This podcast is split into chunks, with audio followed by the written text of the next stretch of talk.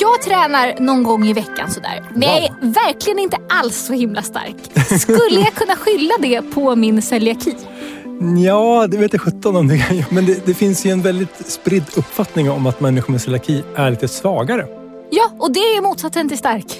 Ja, Men så finns det också många elitidrottare som eh, väljer en glutenfri diet utan att ha celiaki för att liksom då bli bättre. Ja, alltså, det finns ju en hel del att reda ut här. Är det svårare att komma i god fysisk form om man har celiaki? Och vad ska man tänka på om man vill bli en riktigt stark och snabb celiakist? Idag i Glutenpodden pratar vi om träning, celiaki och gluten. Jag heter Smilla Lok. Jag heter Linus Engqvist Rickert. Då rullar vi.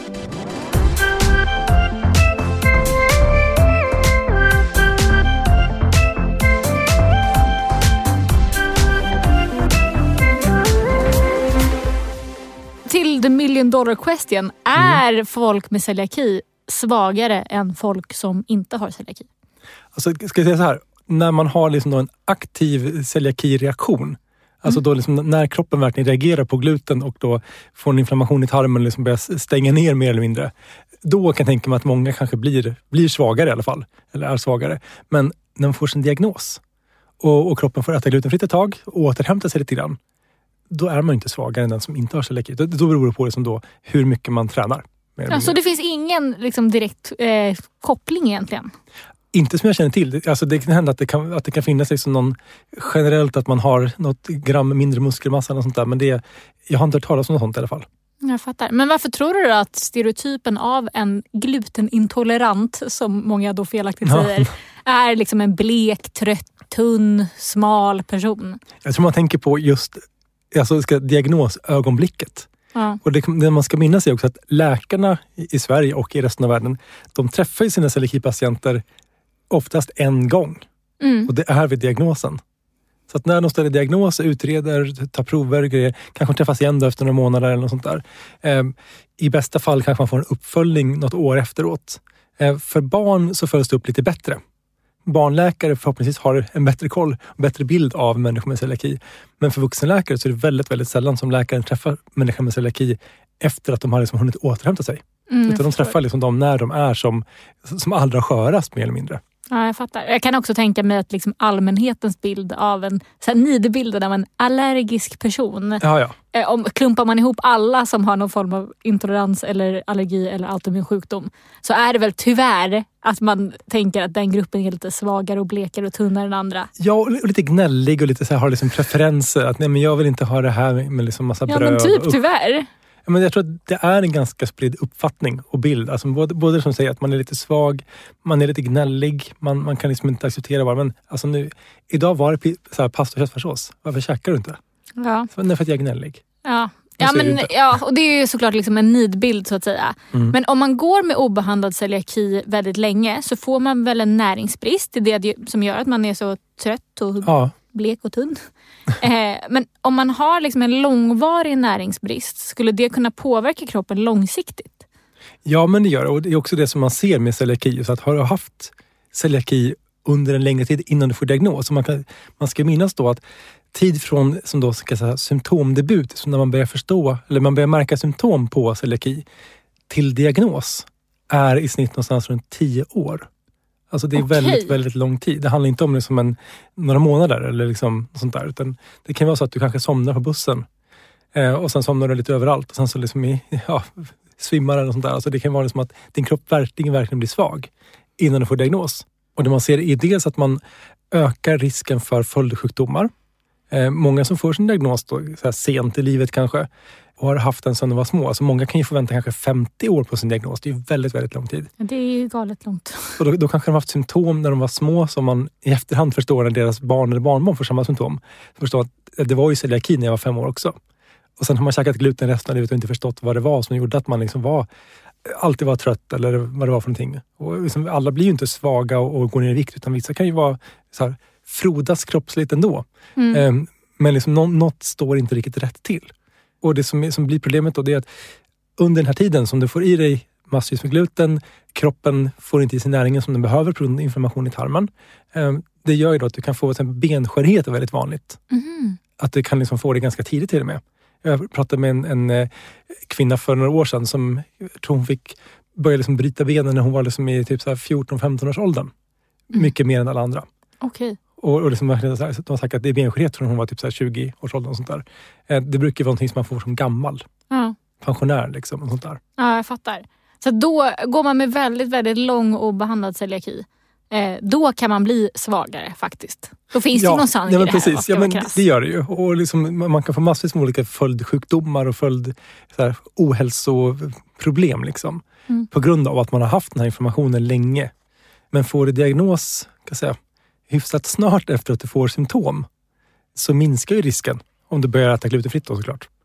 Äter du gluten så som behåller du riskerna eller ökar riskerna för, för allt, allt möjligt skit. Mm. Men undviker du gluten så minskar riskerna. Men ska man vara orolig som celiakist då? Jag vet inte när jag hade min symptomdebut. Alltså jag fick min diagnos när jag var fem men jag kanske Ja. hade det sedan jag föddes. Liksom. Alltså, man kan säga så här att du kan ju inte göra någonting när du inte vet om någonting. Nej. Alltså det, det är väl liksom det viktigaste. Det vi jobbar för från Svenska Celiakiförbundets sida det är ju att man ska ställa diagnos tidigare. Alla läkare på vårdcentraler, eh, alltså skolläkare eller vad det kan vara, de ska känna till celiaki och de ska också ha, ha med sig att när det är någonting som de inte direkt kan liksom diagnostisera, någonting som är lite diffust, kolla celiaki då. Mm. Uteslut det åtminstone. Mm. Eh, och sen kan du gå vidare med annat. Men celiaki är ganska vanligt. Mm. Det handlar liksom någonstans om mellan 1 och 3 procent har celiaki. Ja, det är ändå ganska många. Ja, det är det. Det är som om man tänker en skola med 100 pers, kanske en till tre har det då. Men säg att man ändå har fått sin diagnos då i relativt eh, god tid och Mm. ätit en glutenfri kost under en tid som man har liksom lyckats eh, återhämta kroppen. Mm. Då ska det alltså per definition inte vara svårare att bli stark eller eh, duktig på att springa eller någonting. Nej, och vi, vi hade ju med för några år sedan Elin Rubensson i svenska fotbollslandslaget som har lyckats väldigt, väldigt bra liksom på, alltså som elitfotbollsstjärna eh, och som funkar väldigt, väldigt bra liksom på, med sin kropp. Ja, men, trots att hon har celiaki. ja, verkligen. Det finns ju flera sådana exempel. Det kommer vi till lite senare i avsnittet. Ja. Under våren sponsras Glutenpodden av Celiakiföreningen i Skåne län som hostar södra Sveriges största glutenfria mässa, Det goda livet. Ja, välkommen den 25 maj till Malmömässan i Hyllie för att tillsammans med oss fira mässans 10-årsjubileum. Läs mer på specialkostmässan.se. För vi kommer också ha livepoddar, så det kommer ju bli Just det. Lyssna på oss där. Det är ändå ganska fett att vi är Sveriges största podd med inriktning glutenfritt. Men det det egentligen betyder är ju att vi varje månad når ut till liksom tusentals celiakister och andra glutenfritt intresserade. Ja, och jobbar just du på ett företag som tar fram glutenfria produkter eller ett företag som pysslar med något helt annat men tycker att celiaki är en viktig fråga eller våra lyssnare är en viktig målgrupp att nå ut till. Då kan ni ju sponsra oss. Ja, ni når ut till hela celiaki-Sverige med ert budskap och vi kan fortsätta göra den här podden. En riktig win-win. Hör av er till Info at celiaki.se. så kommer Linus berätta allt ni behöver veta.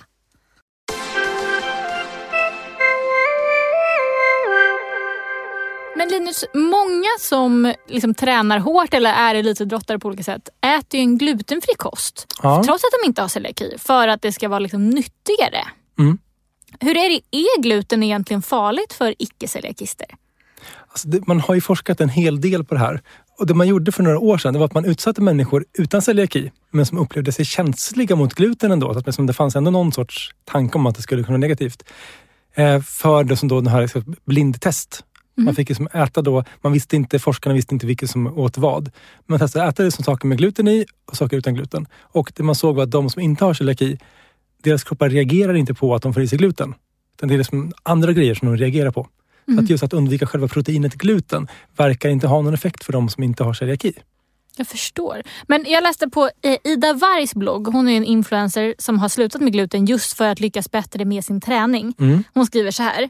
Eh, min kropp har aldrig förut svarat så bra på träningen som den gör nu. Jag tror definitivt att ett regelbundet intag av gluten skulle kunna vara en bidragande orsak till försämrat träningsresultat och större risk för inflammationer i kroppen. Speciellt om du är överkänslig. Något som jag verkligen sett resultat på är min rygg. Mycket starkare än innan.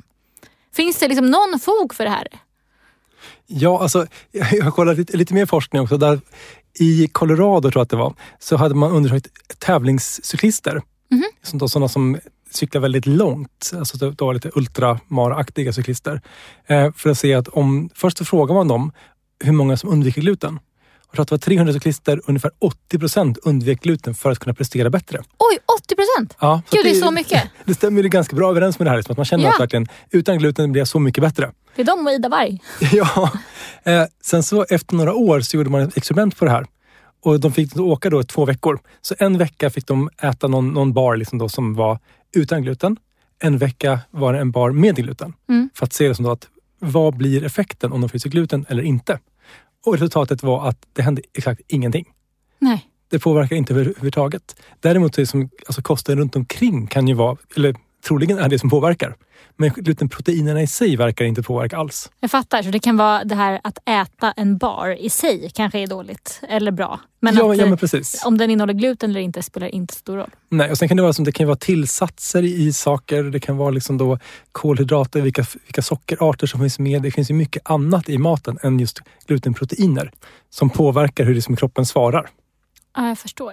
Eh, men om man äter en glutenfri kost för att man har celiaki, det är ändå det bästa. Det får vi ändå komma överens Ja, om. det, det är det enda rätta. Ja, då finns det ändå forskning och så på att den glutenfria kosten är lite mer näringsfattig. Ja, Och jag tänker typ om man ska springa långt till exempel, springa ett maraton eller ens springa en mil. Då kanske man vill ladda upp med liksom mycket fullkorn, typ. Så, Ja. långa, långsamma kolhydrater. ja. Och du sa ju i förra avsnittet, tror jag det var, någonting med att nyckelhålsmärkt eh, glutenfritt och nyckelhålsmärkt inte glutenfritt är olika saker. ja, det är lite klurigt det där. Nyckelhålsmärkt är ju då liksom, så här, märket för bland annat att det ska vara mycket fullkorn i det. Eh, men när det gäller glutenfritt så är då gränsen för fullkorn satt mycket, mycket lägre. Och då har jag liksom diskuterat med både med som då tillverkare av glutenfria produkter och med Livsmedelsverket om det här. Och anledningen verkar vara att man har sagt från tillverkarnas håll att det är svårt att få in så mycket fullkorn. Medan Livsmedelsverket säger att de godkänner inte alla sorters fullkorn som fullkorn. Eh, Så till exempel, jag tror att de godkänner ris, eh, quinoa, om jag minns rätt nu. Mm. Men däremot så teff, fullkorn och ja, ett gäng andra fullkorn godkänns inte. Okej. Vil- Vilket gör att det blir krångligt och, och det är svårt att liksom veta. Man har inte heller forskat lika mycket på om fullkorn från teff faktiskt är nyttigt eller om det innehåller kanske för mycket olika kemikalier som, de inte ska, som kroppen inte ska ha. Mm. Man har kollat mycket på liksom då vete, korn, havre, råg. Ehm, Det är väl liksom mest det man har kikat på, att fullkorn är nyttigare. Och jag tror att det är till och med rågs fullkorn som är det nyttigaste av de här. Jag förstår. Men om det då är så att glutenfri mat generellt är lite mer näringsfattig. Mm. Eh, är det någonting man ska tänka på då om man ska träna hårt och ha celiaki? Eller ens bara träna? Ska man ta några extra vitaminer eller ska man äta mer teff eller någonting? Jag tror att det bästa är faktiskt att ta den diskussionen med just din dietist som går igenom just din kost. För det kan ju vara så att du kanske får i dig allting du behöver för att du har en så varierad kost och kanske inte bara äter en sak. För det är ju liksom det bästa sättet att få i sig en näringsrik och varierad kost. Mm. Att du som ser till att det har varierat verkligen. Så att bästa sättet är att prata med en dietist regelbundet, för det är också så att din kropp förändras, ditt näringsbehov förändras över tid. Så att det som man då äter, säg att man är liksom då 20 år gammal, tränar jättemycket. Då behöver man ja, mycket mer näring och kanske en annan sorts näring än om man är 65 och sitter stilla väldigt mycket. Eller om man är 40 år gammal och gravid kanske man behöver en, liksom, en sorts kost jämfört med en, någon annan som har en helt annan situation och kroppshistoria eh, eller vad det kan vara. Just det. Och en dietist det kan man ju väl få uppsöka liksom via gratis höll jag på att säga, men typ gratis Ja, men- genom sin eh, vårdcentral. Ja, precis. Kontakta vårdcentralen, be om att träffa en dietist. Skulle de säga nej, kontakta liksom någon annan läkartjänst på något sätt. Liksom. Sök det vidare. Jag vet att det finns de som får nej för att träffa dietist, men bara leta på, leta på annat håll då. Särskilt om man ska träna kanske. Ja, men det är inte alls dumt. För det är så fortfarande generellt, om du ska kunna må bra, så kosten är väldigt stor del. Verkligen. Jag träffade en dietist och fick veta att jag hade B12-brist bland annat. Så att det fick jag då tabletter på att äta Ja, mer. ja. Så att det är bra verkligen att få veta vad man behöver. Kanske extra då om man ska springa långt eller träna hårt. Precis.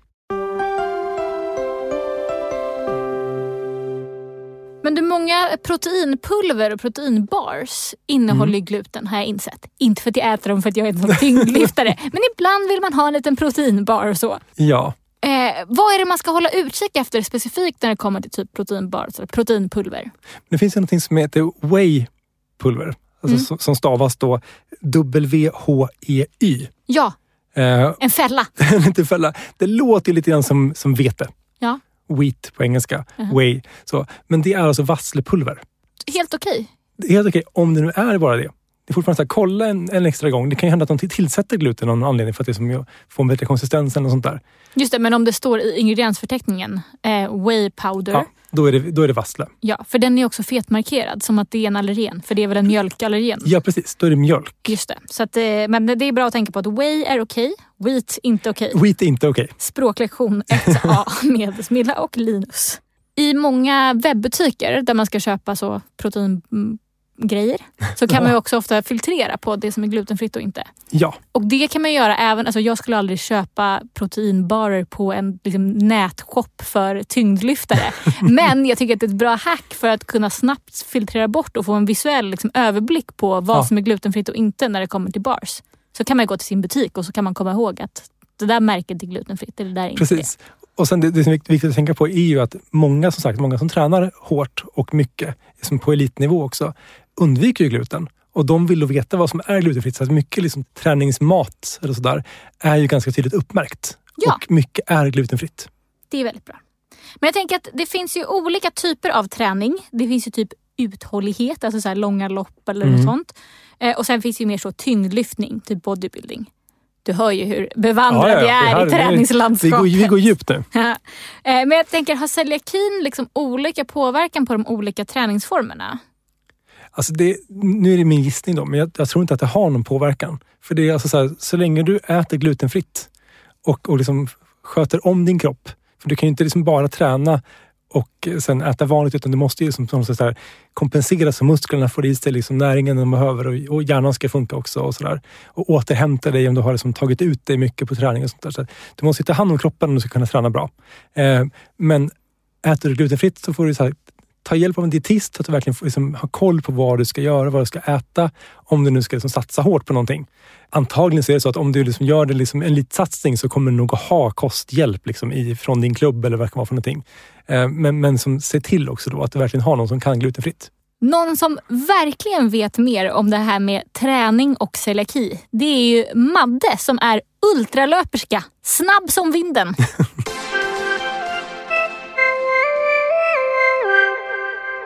Madeleine Hedberg, du är ju förutom ultralöpare också ordförande i Svenska Celiakiförbundet. ärofyllt och roligt. Anledningen till att du är med i Glutenpodden idag, det är ju inte att du är ordförande i Celiakiförbundet utan att du har en, en fysik som är, är väldigt imponerande.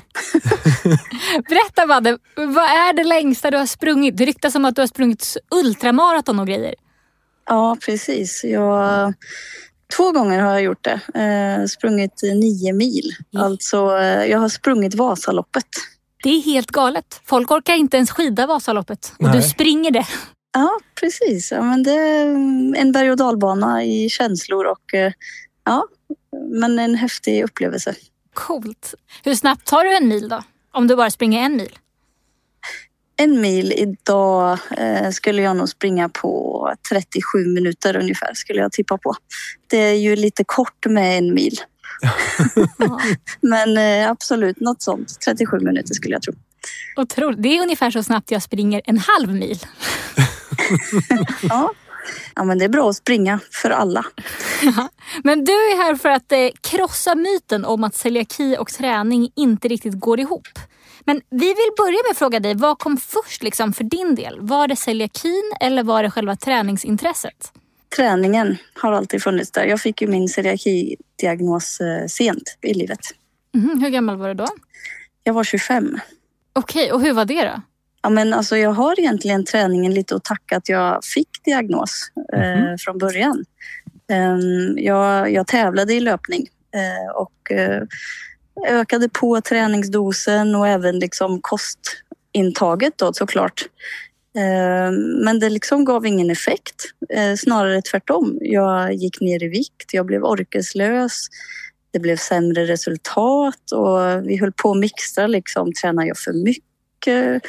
Ja, och sen till slut så gjorde, började det göra ont i magen när jag var ute och tränade.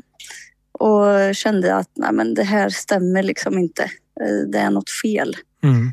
Ehm, och så gick det så att eh, mina tränare sa ah, du får kolla upp det. Eh, och då var det en läkare, som tur var på vårdcentralen, som, eh, som tänkte celiaki eh, av någon anledning. Vilken jag tur. hade tur. Ja, Ja. jag hade tur. Ehm, och fick då blod, ta blodprov direkt. Ehm, och då var det lite så här i gränslandet om jag eh, hade det eller inte. Och så fick, det, fick jag gå och vänta på eh, gastroskopi över en sommar. Och det var den värsta sommaren i mitt liv tror jag. Varför det? Ja, men det, jag fick ju liksom inte äta glutenfritt eh, innan jag gjorde gastroskopin och allting pekade ju på att jag hade celiaki. Mm. Men jag var tvungen att leva på som vanligt under typ två, tre månader. Mm. Eh, och jag blev liksom bara sämre och sämre och det satte sig på humöret och ja, men nästan lite deprimerad skulle jag nog kunna säga nu när jag, när jag tittar tillbaka på den tiden. Ehm, så att jag, jag visade på ganska många tecken på att jag hade celiaki men jag förstod det inte själv. Liksom. Mm. Ehm, så så var det. Så att egentligen har jag ju träningen att tacka. Att jag ens fick diagnos. Jaha. Men när du sen fick diagnosen då och fick börja äta glutenfritt? Ja, det var ju fantastiskt för resultaten. Det var liksom... eh, Det var mitt bästa år. Nej. Jaha. Efter att jag började äta glutenfritt eh, så var det liksom nästan som att vända på en femma. Bara på någon vecka så mådde jag bättre. Eh, och sen efter någon månad så började resultaten gå uppåt. Och, ja, men året efter att jag fick celiaki-diagnos är då jag gjorde mina allra bästa resultat. Jaha. Wow. Vilken solskenshistoria ändå. Ja, det kan man nästan säga. Men eh, nu om du ska springa till exempel ett eh, maraton eller liksom någon längre sträcka så. Eh, Mm. Då gissar jag att du liksom laddar upp ordentligt kostmässigt. Ja, det får man göra. Hur gör du det då med en glutenfri kost? Ja, man får ju tänka lite extra när man har celiaki eftersom alla näringsämnen inte finns i den glutenfria pastan till exempel som finns i, i vanlig pasta om vi säger så. Ehm, så att jag är ganska noga med att eh, få i mig tillräckligt med vitaminer Mhm. tillsammans med eh, min kolhydratuppladdning som det kallas. Mm. Ehm, Så att, eh, det är nog en det är nog en liten skillnad tror jag mot de som inte har celiaki. Att man får tänka lite på, på vitaminintaget också. Ja, vilka vitaminer är det du äter då? då? Ja, men det, jag tänker att jag får väl i mig det mesta från, från kosten jag äter. Men framför allt så är det B-vitamin och zink och magnesium eh, och mineraler som liknande som, som jag tänker på att jag ska få i mig. Mhm. Så det blir mycket gröna grönsaker. Eh, spenat, broccoli eh, och så. Aha. Och är det eh, typ pastan och så, äter du vanlig då glutenfri pasta eller ersätter du den med något annat? Typ jag vet inte, quinoa eller mm, potatis eller något annat? Nej, alltså, egentligen är det väl, tänker jag, att eh, kolhydrat som kolhydrat. Men, men det, är- egentligen är det lite enklare att äta mycket pasta, upplever jag det som. Så att jag äter glutenfri pasta. Mm. Eh, det gör jag. Eller pizza för den delen. Det är också bra uppblandning. Vad otippat. Men gott. Men Ja. när du springer då, liksom för att ladda upp under de här 90 kilometrarna. Mm. Vad, vad trycker det då för någonting? Då är det en härlig blandning. Ja, just när jag sprang eh, Ultravasan eh, förra sommaren, då hade jag följebil och de hade med kvartade citronmuffins. Mhm. Kan rekommenderas. Eh, och så hade jag mm, kanelbullar också kvartade. Så att, ja, men allt liksom sött och eh, gött. Vad Eh, härligt. som är glutenfritt ut med vägen eh, tillsammans med sån här energigeler. Eh, det, var, det var det jag gick runt på. Är sådana här energigeler alltid glutenfria eller måste man fundera extra då, där också? Ja, det är bara socker så att det, och lite annat salter och så. Så att de, de kan man använda. Däremot så ska man ju se upp med bars av olika slag. Så att det är ofta Mm. så här när man får en goodiebag i, i mål, vare sig det är Stockholm Marathon eller vad det kan vara. Så, ehm, då får man ju vara lite om sig och kring sig när man har celiaki. Eh, men i, de flesta fall så är, är lopp faktiskt duktiga på att ha glutenfria bars skulle jag säga. Eh, vilket är glädjande. Ja, Och ännu ett eh, liksom, varför man ska träna när man har celiaki. Ja. Man kan springa lopp. ja, det är fantastiskt. Men när du då har sprungit ett maraton eller ett ultramaraton för den delen. Hur återhämtar du dig efteråt? Kroppen måste ju vara helt eh, slut. Mm. Man får ju tänka lite, lite liknande som när man laddar, upp. Att kroppen har ju gjort slut på, på många depåer. Mm. Eh, och inom långdistansträning så finns det någonting som kallas för chipsbrist. Jaha. Så att den får man ju ganska tätt in på att man är färdig med loppet. Så då kan man ju trycka en 200 grams eh, chipspåse eh, av någon sort som man tycker om. Så det där är liksom det första man gör. Det tillsammans med djungelvrål brukar vara mitt så här inom två timmar. Men är det alltså en riktig term, chipsbrist? Ja, det är det faktiskt. Vad eh, kom, det låter lite oseriöst när man har sprungit Ja, ultramaraton. det kan man tycka. Men det kroppen behöver är ju egentligen när man har tagit ut sig så mycket, det är salt och kolhydrater och fett. För det är det kroppen har gjort av med. Ja, Eh, ja, ja. Och det, allt det finns det i chips. Perfekt. Vad brukar du köpa för chips?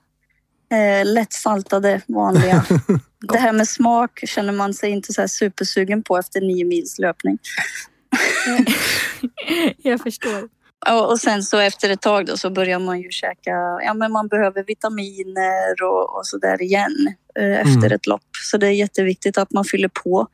Eh, och jag tror att det är många som gör felet att nu trycker jag liksom en hamburgertallrik eh, efter och sen så har jag gjort mitt. Ja, okej. Men, men då blir man nog ganska snabbt sjuk efteråt när man har tagit ut sig så. Utan man behöver, kroppen behöver återhämta sig längre än man tror och man behöver fylla på med energi längre än man tror. Mm. Och när man har celiaki så tror jag att det är ännu viktigare att man fyller på lite extra flera dagar efteråt. Mhm. Men du, eh, har du något tips till andra celiakister som kanske liksom är intresserade av att träna eller löpa men känner sig lite hämmade av sin celiaki? Men man måste ju, vanans makt är ju stor. Eh, så att man måste ju våga ta steget. Eh, och man behöver ju inte springa ett maraton det första man gör utan jag tänker ju att det är fantastiskt om man springer två kilometer eller bara om man kommer ut och rör på sig. Och jag har aldrig upplevt att celiaki är ett hinder för mig att, att träna. Ehm, det, det har jag aldrig upplevt. Så det tänker jag också är någon slags bara dålig ursäkt för att inte ta på sig löparskorna. Jag tar, jag tar den rakt in i... Men eh, när du liksom har börjat, eller när du började träna så mycket och så, eh, har du haft kontakt med en dietist hela vägen och så? Eller har du själv luskat ut vad du ska äta med alla vitaminer och allting?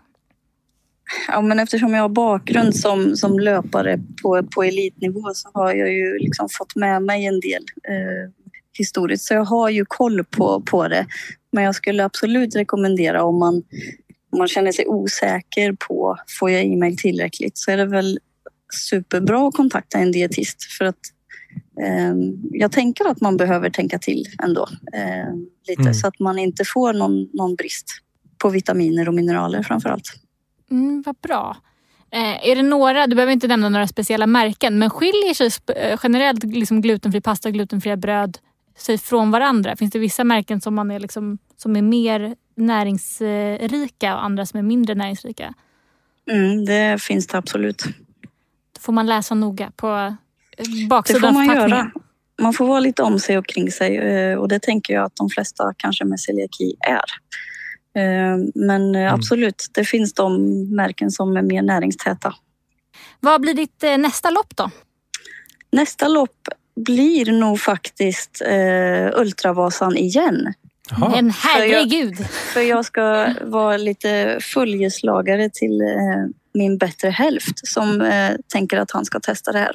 Så att eh, ja, det, det blir nog faktiskt eh, nästa. Och då blir det ju nio mil igen. Så då blir det ju den här uppladdningen igen.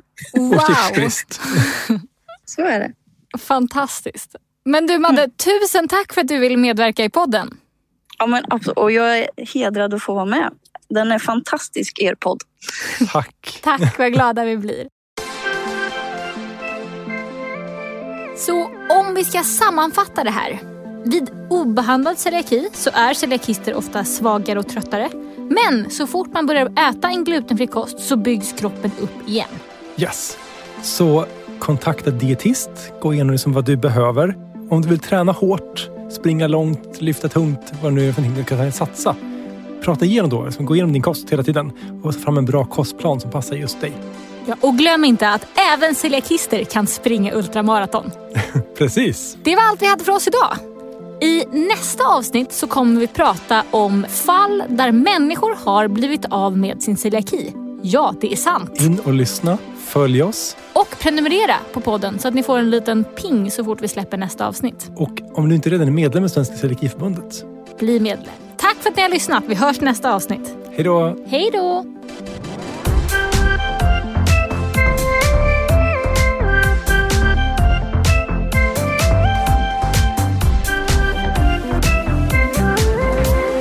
Det här programmet görs på Beppo.